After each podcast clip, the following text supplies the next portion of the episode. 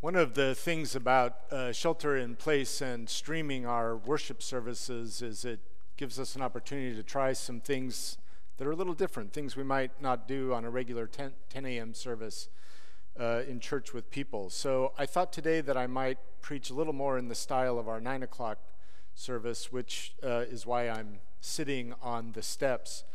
A friend asked me what's it like preaching into a camera? And I said, well, I, I try to channel Mr. Rogers. So, uh, welcome, neighbor. Wow, what a reading from Romans.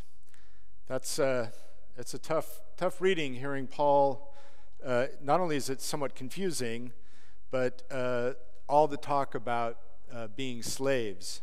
In the reading, Paul is saying that you are either a slave to sin or a slave to righteousness.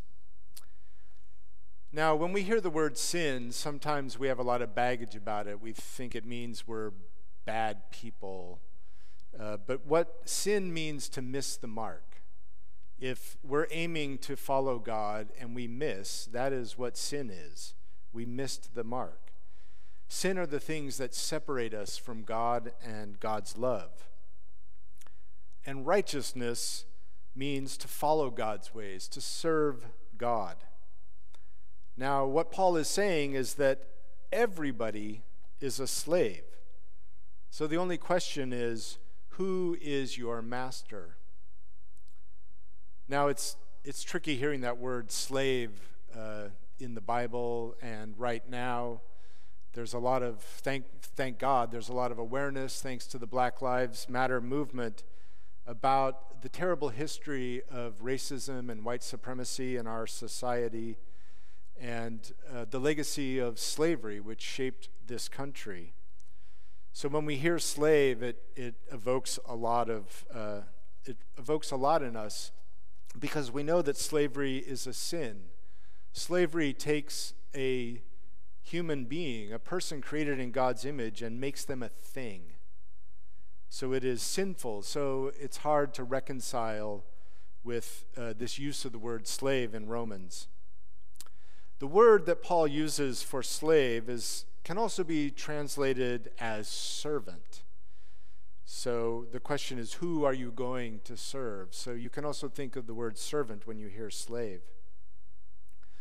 Now, in Paul's world, in the Roman Empire, the society and the economy was built around slavery. About a third of the population were slaves, which is actually similar to the percentages in parts of the South during slavery in this country. So when Paul talked about slavery, everybody knew what he was talking about in the Church of Rome because it was part of their social order. But what may have been shocking is they understood what he meant by slavery, but they were probably a little taken aback at his claim that everyone is a slave. It's a very binary worldview, and uh, increasingly we live in a less binary world. For Paul, there are only two options a slave to sin or a slave to God, and you need to make the choice. Perhaps you've seen uh, TV shows or cartoons where there's an angel on one person's shoulder whispering in their ear what good things to do, and a devil on the other shoulder uh, whispering the bad things to do, the temptations. And that, that um, theme, which has been pretty widespread, is, is asking the question who are you going to listen to? You have both these competing pulls of uh, sin or righteousness, and which are you going to follow? Bob Dylan has a song called Gotta Serve Somebody and he wrote it when he went through a, a phase of writing some religious uh, material, which was new for him. And the chorus of the song goes, You're going to have to serve somebody. Well, it may be the devil or it may be the Lord, but you're going to have to serve somebody. One of the first times that he performed this song live, he actually got booed off the stage it was a different kind of song for him, and people weren't resonating with the message. And one fan actually said, I don't want to hear this. I'm free. I serve myself. The message of Paul in the reading today is that there is no greater slavery than serving only yourself. But being a servant to God is where you find true freedom. Are you familiar with the word doula? A doula is the title used for someone who helps a pregnant woman as she prepares for birth, as she goes through labor, and then works and supports the mother as she begins to care for her new child. That's what a doula does. A doula is someone who helps bring new life into the world. It's such a beautiful thing, that, that image of doula. The word doula actually means female slave. The word doula is the same root as the word doulos that Paul uses in the reading from Romans today. Doula is the female version of the word. So a doula is a female slave. But in the context of this reading, it can help us understand what it means to be a slave to God. A doula helps bring life to the world, it supports other people, it's directed towards helping other people. So, in that sense, doula is a slave to God, a slave to righteousness. A slave to sin is someone who's focused on serving their own desires. When we are slaves to sin, it's our own desires and compulsions that we follow the masks that we're all wearing around now, uh, or at least asked to wear around, I think are a perfect example of this dichotomy between uh, slave to sin and slave to righteousness. When you wear a mask around other people, you are communicating that you care about them, that you are trying to love your neighbor as yourself. I was in San Anselmo yesterday and I actually saw two people fighting in the street, like arguing. One had a mask on and one didn't, and the, they were yelling at each other about wearing masks. The person who says, I'm not going to wear a mask, is really saying, I'm free. I don't want to do this. I serve only myself. So wear your mask. Show your care for other people.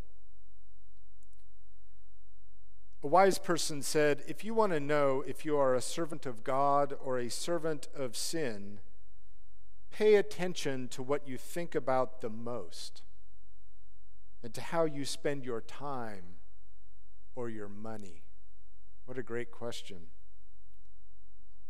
You can also ask yourself, how can you be more like a doula? The black womanist theologian Katie Cannon like to ask people, What is the work your soul must have? What is the purpose that God has written on your heart? What is the purpose God has written on your heart? How would you answer these questions? I want to invite you, if you wish, to text in your thoughts, your responses to some of these questions about ways maybe you are at times a, a servant of sin and other times where you are serving God. How do you serve God? What are the ways uh, that you live out the purpose God has written on your heart? What is that purpose? And I also encourage you to spend some time reflecting on this personally this week and perhaps talking with friends or family about these questions. Real life is, is often the tension between serving ourself and serving God. Most of us aren't just all one or all the other all the time. We're kind of in this constant struggle. And St. Paul experienced this himself and, and wrote about that experience. So it's, it's very common. We, we all have that. Maybe we're trying to do good or trying to serve God, but sometimes we feel we can't help ourselves or we have certain desires or compulsions that, that take over, and it can be a, a struggle, but we keep trying. Right? The way what repent means is to turn around and try again. So when we miss the mark, we turn around and we try again. We try to serve God. And we remember that God is always on our side. God loves us, and God wants what is very best for us. So we keep trying with God's help. Sometimes it is the people who have suffered as a result of our being slaves to sin that have the most to teach us. And that is certainly the case with people who have experienced racism and white supremacy. I read this week about a white preacher who was guest preaching at a congregation for the first time, and as the service began, he noticed it was a mixed congregation. There were some white people and there were some black people, and he was preaching on this Romans reading, and which has the word slave in it. And when he got up to read it, sort of even though it said slave, when he read it aloud in the congregation, he switched the word to servant. And after the service, one of the black men in the congregation came up to him and said, I noticed that you changed servant to slave. And he said, Well, that is one of the other legitimate translations. And then the man said to him something that I think is a deep truth about Jesus, and one maybe we don't always feel as comfortable sitting with, but I think it's a very deep truth about Jesus. The man said to the preacher, Paul called himself a slave. And if you're going to belong to anybody, you ought to belong to Jesus. He's a tough master, but he is more than fair. And if you belong to Jesus, nobody else can have a piece of you.